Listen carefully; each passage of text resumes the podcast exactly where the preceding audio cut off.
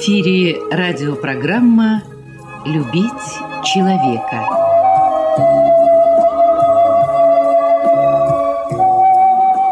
У микрофона автор и ведущий радиопрограммы, писатель Константин Антишин.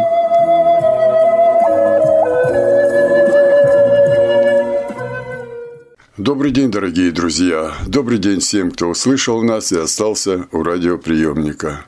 В прошлой программе мы с председателем Координационного совета общероссийских общественных организаций инвалидов Краснодарского края Юрием Серафимовичем Третьяком затронули проблему трудоустройства инвалидов и изменения в законодательстве, которое вступило в силу с первого сентября текущего года. Оказалось, что эта тема волнует многих людей. Именно поэтому сегодня моим собеседником будет начальник управления занятости населения Министерства труда и социального развития Краснодарского края Николай Николаевич Зародов.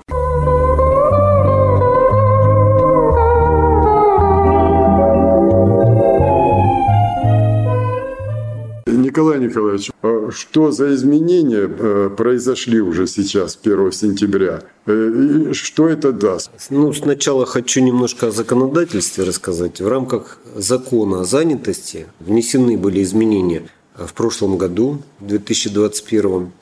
И они как раз вступили в силу с первого сентября.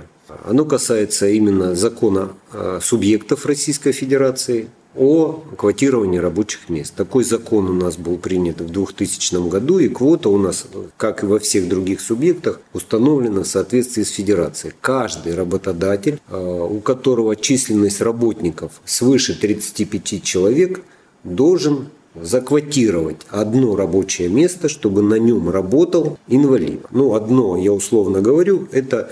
Если брать наш закон, там устанавливается, Федерация установила от двух до четырёх процентов от списочной численности работников. Вот какой процент квоты устанавливает субъект? У нас в крае установлено три процента. То есть, если свыше тридцати пяти человек работает, получается один. То есть сто человек, три человека. Да. сто человек работает, значит, три инвалида должно быть выделено рабочих мест для инвалидов. Или работать инвалиды, три человека должно на рабочих местах. То есть работодатель утверждает конкретное рабочее место, но оно, естественно, должно соответствовать условиям труда, быть неопасным, невредным. Обязательно должно быть проведена специальная оценка условий труда. И по итогам заключения экспертизы на нем может работать инвалид. Вот работодатель устанавливает на конкретное количество и должность определенного места приказ, что это место для инвалида. Федеральный законодатель сейчас внес изменения следующего порядка, что если это рабочее место не заполняется, то работодатель имеет право принять инвалида на любое вакантное рабочее место, не только в рамках заквотированного им. И квота будет считаться выполненной работодателем. Такое часто случается. Например, у нас в крае установлено тринадцать с половиной тысяч квотируемых рабочих мест, и вакантными остаются около три с половиной тысячи. Ну, это вот на данный момент. Так вот, если работодатель в течение трех месяцев на эти вакансии не может найти инвалидов, и в службе занятости никто по таким профессиям, специальностям не состоит на учете, работодатель может взять инвалида на любое другое вакантное рабочее место. И квота эта будет выполнена. Таков закон. Вторая возможность, как можно выполнить закон федеральный как раз о квотировании. Вторая возможность дается работодателю, если он не может, либо по каким-то причинам не может взять на работу, выполнить эту квоту, либо создать это рабочее место. Он вправе у другого работодателя по соглашению сторон создать такое рабочее место. Что значит создать? Другой работодатель, ну, к примеру, условно, это бухгалтер, покупает стол, компьютер, оборудование, если это необходимо для инвалида, и другие приспособления, а работодатель, которому квота установлена, он либо компенсирует эти затраты, либо выплачивает заработную плату тому работодателю за место того, кто создает. Вот такие вот. Можно сразу здесь вопрос. Вы сказали, либо компенсирует, либо платит зарплату. То есть одно другое может исключить, если... Нет, а... Я могу пояснить. Да. Что касается заработной платы, то это сто процентов компенсируется. А если рабочее место, то тогда на условиях соглашения между двумя сторонами. То есть федерация определила, что заработную плату сто процентов платит этот работодатель, который должен создать рабочее место у другого работодателя. А э, само рабочее место может компенсировать, может нет. Как они договорятся? На условиях паритета.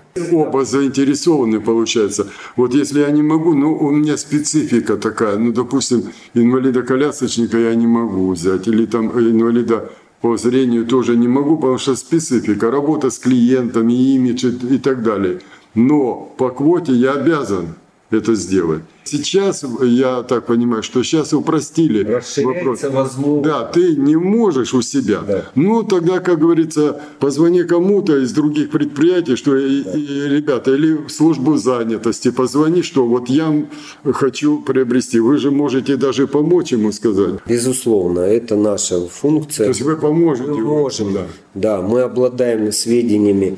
А, ну вот в нашей базе порядка сто десять тысяч работодателей, которые ну, практически ежемесячно нам предоставляют сведения о вакансиях, о квотируемых рабочих местах, сведения о вакансиях, о созданных и создаваемых рабочих местах. Либо уже, либо они создаются. Mm-hmm. Вот это и есть сведения о вакантных mm-hmm. рабочих местах.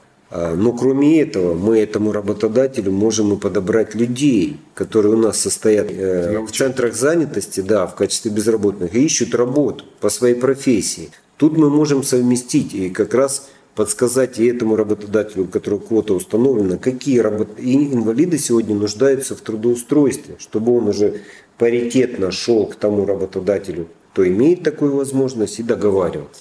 То есть получается так, что вот изменения, которые первого сентября в законе, они фактически уже подготовлены. У вас есть база данных и э, работодателей, которые имеют возможность создать рабочие места. У вас есть и база данных людей, которые нуждаются и по профессиям. И достаточно теперь предприятию, которое не может у себя создать, обратиться к вам и все. А если он не захочет? Ну, штрафные санкции по-прежнему остались э, на том же уровне. Да вы отслеживаете это? Ну, безусловно. Согласно Кодексу об административных правонарушениях, за невыполнение работодателем обязанностей в рамках квоты, а также отказ в приеме на работу инвалида по направлению службы занятости, ответственность наложена на должностное лицо в размере от пяти до десяти тысяч рублей. Она, конечно, не так высока, но она есть. Мы проводим профилактическую работу, мы делаем предупреждение тем работодателям, которые ну, вот по каким-то причинам либо не предоставляют нам информацию о выполнении квоты. Пока штрафные санкции в этом году не налагаются. В этом году. А если говорить о прошлом году, то таких нарушителей у нас было. Порядка двадцати работодателей было привлечены к административной ответственности.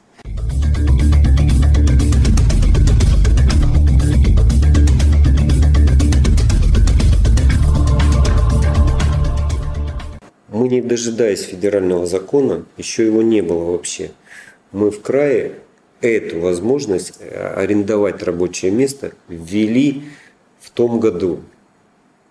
И первые три месяца этого года как раз эта практика использовалась, пока не были внесены на уровне федерации изменения. Ну вот те, о которых я говорю. То есть мы раньше, чем федерация, это сделали. И вот как раз Юрий Серафимович, его предприятие, они у себя в начале года начали отрабатывать этот механизм. Когда у предприятий, которые принадлежат инвалидам, были отобраны льготы, ну, основная часть льгот, они налоги не платили раньше, и на эти деньги я уже в эфир давал, еще и тогда, когда эти льготы действовали, они садики строили, дома строили, даже занимали. Я знаю, в прокуратуре на зарплату занимали в Всероссийском обществе слепых. Было и такое даже денег, потом отдавали. Но потом предприятия очень тяжело упали, серьезно этот отмена льгот ударил по ним. Немногие выжили в Российской Федерации. Наши, слава богу, вот у слепых у них все четыре выжили. Но там руководители хорошие. И вот этот новый закон с первого сентября, ведь это же и палочка-выручалочка для предприятий, которые создавали инвалиды. Ведь они же прицельно изначально создают предприятия, на котором будут работать инвалиды. И значит, они теперь могут обратиться к вам, сказать тот же Юрий Серафимович Третьяк, общество слепых, позвонить, сказать: Николай Николаевич, вот мы еще там три-четыре места создали. Вы скажете: хорошо, Юрий Серафимович, мы вам направляем людей. И уже три-четыре человека придут на их предприятие, и деньги... Работодателей направляют, да, которые не могут... работодатели.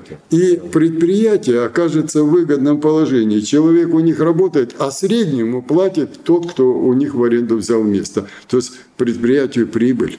Да, безусловно. Это помощь предприятию. Да. То есть фактически не только улучшилась возможность трудоустройства, но еще и огромная помощь предприятиям. А таких по России предприятий много, инвалидных, да? Да, безусловно. И вот как раз в расширении федерального закона как раз правительство издало постановление о порядке выполнения квоты вот в этих двух случаях. И как раз там определено, что предприятия, где уставной капитал которых создан общественными организациями инвалидов, то есть непосредственно приоритет делается этим предприятиям, которые могут создать рабочее место, а тот, кто квотирует, но не может создать, он может у них арендовать эти рабочие места. То есть тут, Николай Николаевич, нужно сказать, что вот сейчас ну, нашу программу, как правило, слушают лидеры общественных организаций инвалидов, и им сказать: ребята, если у вас есть предприятие, так вы не ждите, когда вам Николай Николаевич позвонит, вы там проявляете инициативу, входите в это. То есть раз вы уже обучены создавать э, рабочие места именно под инвалидов, так вот вам как раз, как говорится, карты в руки. Вы сейчас выходите на службы занятости и аккумулируете с ними, и вы получите деньги. Ну, контакт у центров занятости, безусловно, есть в каждом муниципалитете со своей общественной организацией. К сожалению, у нас не так много предприятий, которые были созданы и действуют в настоящее время. Ну, на самом деле, можно по пальцам пересчитать. Это ткацкая фабрика, это картонажная фабрика и вот наш ка эс тэ ка, о котором мы говорим. С ну, общество слепых только четыре. Ну, я имею в виду, да, они да. в целом в комплексе. Это комплекс предприятий, входящих в состав. То есть это фактически этот закон, он еще улучшает положение дел предприятий, которые принадлежали инвалиду. Так можно да, сказать. Да, да.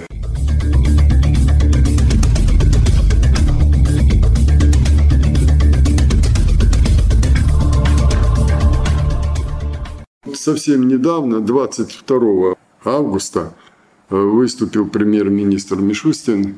И вот он э, сказал: помогать людям с ограниченными возможностями, в том числе с получением образования, будут персональные помощники. То есть, ну это задумка. А вот, а в части трудоустройства, вот как это выглядит?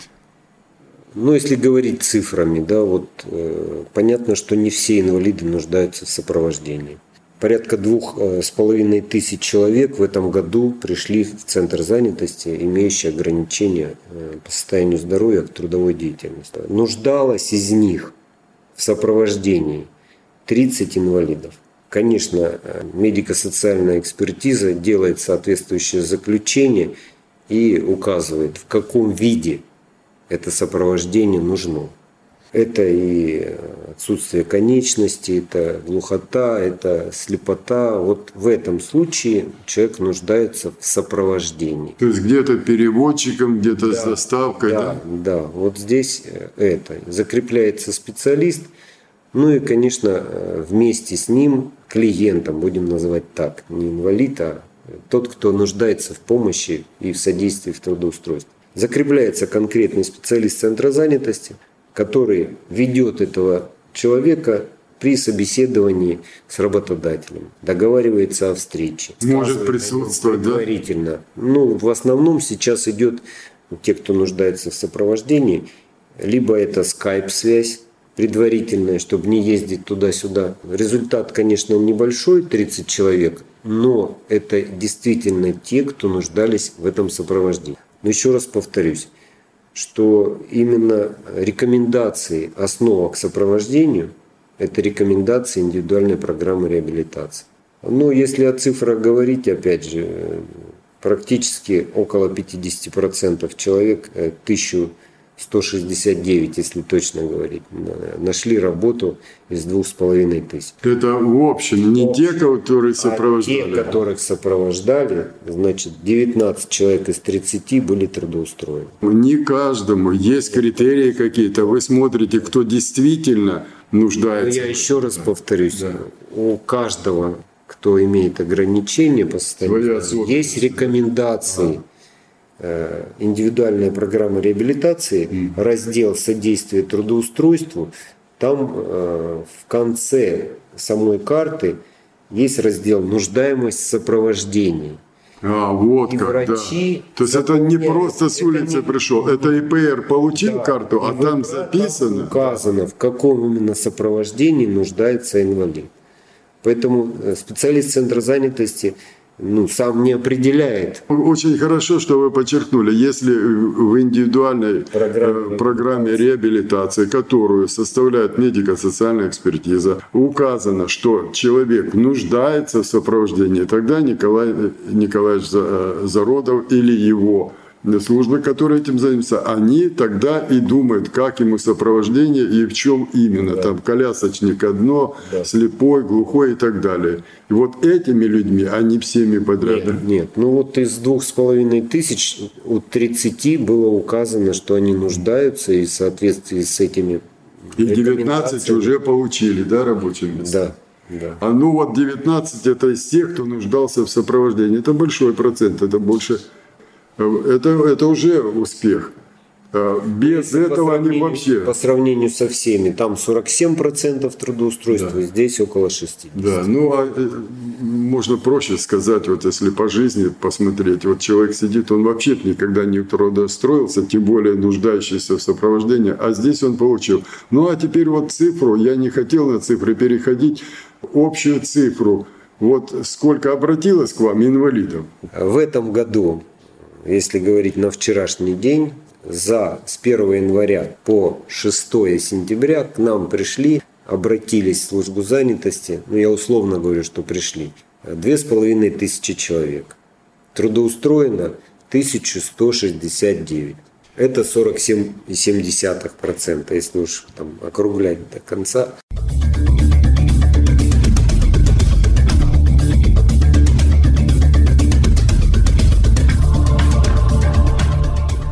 Я инвалид, я хочу трудоустроиться. Что я должен делать и как это происходит? Ну, хочу всех обрадовать, что процедура сократилась. Никуда ходить вообще не надо. Достаточно зарегистрированным быть на портале госуслуг и иметь личный кабинет. Это первое, что надо сделать. Если этого нет, я дальше расскажу. Значит, первый шаг любого человека, независимо, имеешь ты ограничения по состоянию здоровья к трудовой деятельности? Не имеешь ты. Сегодня существует единая цифровая платформа, она называется «Работа в России». В поисковике можно ее обозначить труд всем точка ру, либо просто русским языком написать «Работа в России». И первым же выскочит как раз этот портал. Там надо найти раздел «Ищу работу». В нем две позиции. Если ты хочешь стать безработным, надо заполнить одно заявление. Если ты хочешь искать работу и не хочешь стать безработным, другое заявление. Они одинаковы. Чем различается одно от другого? Независимо от места жительства, человек может подать заявление на поиск работы, а в зависимости от места жительства только на признание безработным. То есть, если ты живешь, условно, в городе Краснодаре, и ты знаешь, ну приблизительно, уже поискал работу везде и не можешь найти. Ты заполняешь заявление, в центр занятости подаешь его. Там есть галочка «Выбрать населенный пункт». Выбираешь Краснодар, заполняешь это заявление и отдаешь. Что указывается в заявлении? подтягиваются данные из портала госуслуг о фамилии, имя, отчество, о паспортных данных, о месте жительства. Вместе с тем ты это все набираешь ну, самостоятельно, подтягивая определенные э, данные с портала госуслуг, которые ты там уже внес и подтвердили эти сведения. Ну, например, серия, номер паспорта, когда он выдан там, и так далее. Заполняешь внимательно свидетель, свои документы о профессиональном образовании, о трудовом стаже, о профессии, специальности.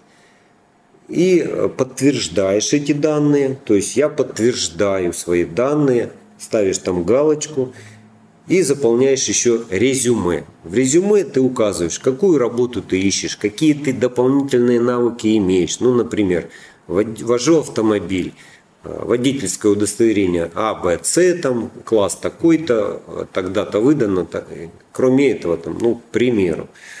Второе, имеется образование, указываешь образование. Кроме этого, я там коммуникабельный, обладаю знанием компьютерных технологий или хорошо разговариваю с людьми. Это и тоже владею языками, владею да? языками и так далее. Но резюме там тоже имеет соответствующие поля. Его внимательно заполняешь и отправляешь в тот центр занятости, либо по месту жительства, но лучше, конечно, по месту жительства. Ты же будешь искать работу рядом. А если ты хочешь искать работу в другой территории, тогда ты выбираешь не галочку «я хочу стать безработным», а «хочу искать работу».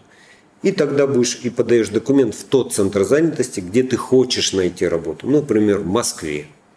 Выбираешь центр занятости города Москвы и туда отправляешь свои документы. Тогда уже они занимаются. Они занимаются, да, да они тебе по Москве выбирают. Им же лучше знать, что у них в Москве. Конечно, конечно, они тогда процедуру эту осуществляют. Ну вот, а инвалид, это всех так, а вот где... Я же говорю, и инвалид тоже, там есть галочка, имею ограничения по состоянию здоровья. Указывает он центр занятости, запрашивает, получив эти сведения в течение одного дня, получи, получает сведения из, этого, из этой системы к себе на компьютер, видит это. Межведомственная система самостоятельно запрашивает сведения в пенсионном фонде о твоем стаже работы. Помните, мы мечтали об этом? Да, да. Сейчас да. Это все воплотилось. В налоговой инспекции. Являешься ли ты предпринимателем, самозанятым, либо юрлицом? И как раз сведения МСЭ, Центр занятости, подключен к системе межведомственного взаимодействия с органами медико-социальной экспертизы, и они ежемесячно пополняют сведения о всех инвалидах, которые при прохождении медико-социальной экспертизы и установлении им инвалидности указывали в своем ИПРА о том, что они, да, рассматривают вопрос в трудоустройстве. Если он указал это, то эти сведения уже есть в центре занятости. С ним связывается не конкретный сам человек, а связывается уже портал этих государственных услуг. Это да? В том случае, если, когда проходил медико-социальную экспертизу и не указал, что ты нуждаешься. Ну, раньше не нуждался, теперь нуждаюсь. И обратился, вот заполняю это заявление. Центр занятости самостоятельно запрашивает МСЭ сведения о Иване Ивановиче Иванове, который в заявлении указал, что он инвалид. Из МСЭ приходит индивидуальная программа реабилитации, в которой указано, какие виды работ противопоказаны, что надо сделать для того, чтобы помочь ему трудоустроиться. И тогда Центр занятости, получив эти сведения, начинает осуществлять подбор подходящих вариантов работы. Напомню, что такое подходящие варианты работы. Они тоже определены законом. Это прежде всего, ну, для инвалида, это работа, которая не навредит. Та работа, которая указана с ограничениями к трудовой деятельности, которые указаны в ИПРА. То есть, допустим, ну, условно, опять же, без индивидуальной программы реабилитации. реабилитации указаны, у каждого указаны, какие виды работ не может выполнять инвалид, противопоказаны, и какие работы рекомендуются. На основании э- эти сведения являются, ну, как неотъемлемой частью подбора подходящих вариантов работы. Второе, ну, безусловно, это образование.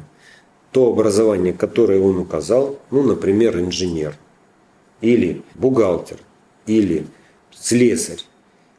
Разные профессии. То есть образование есть, и профессия. Естественно. Образование высшее, э, там, инженер-программист, либо образование среднепрофессиональное, там, слесарь, либо отсутствует образование профессиональное, но есть общее образование, либо среднее образование, э, либо неоконченное среднее образование, либо там указывает, сколько классов человек закончил. Кроме этого, э, сведения о трудовой деятельности подтверждаются. Это является тоже основанием для подбора подходящей работы. То есть, если нет никакой профессии, но человек по должности сначала работал рабочим, потом навыки приобрел, стал слесарем. На предприятии ему присвоили эту квалификацию без документа об образовании.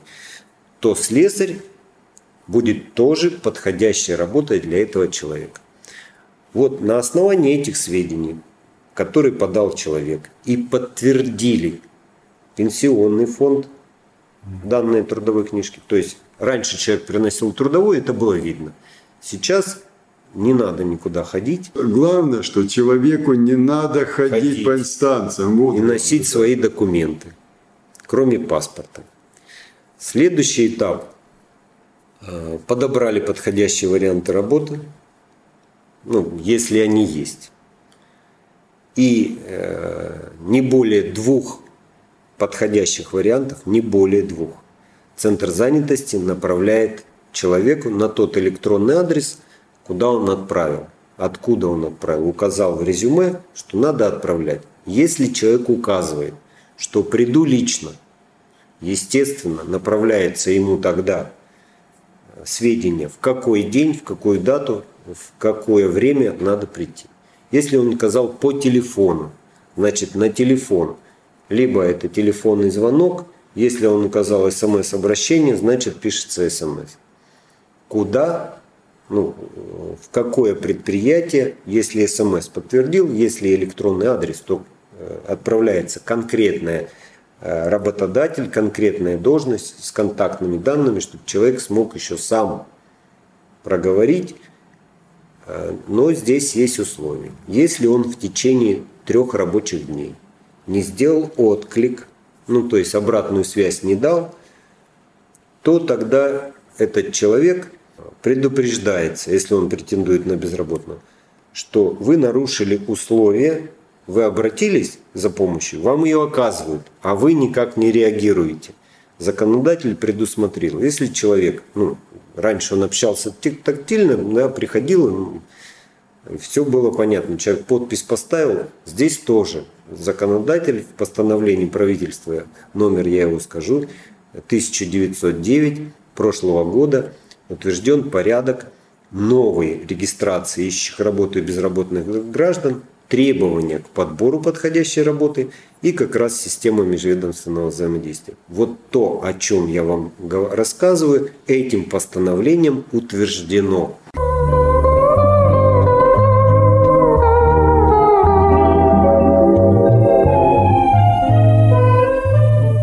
Ну что ж, дорогие друзья, наше эфирное время заканчивается, и мне остается только напомнить вам, что сегодня моим собеседником был начальник управления занятости населения Министерства труда и социального развития Краснодарского края Николай Николаевич Зародов.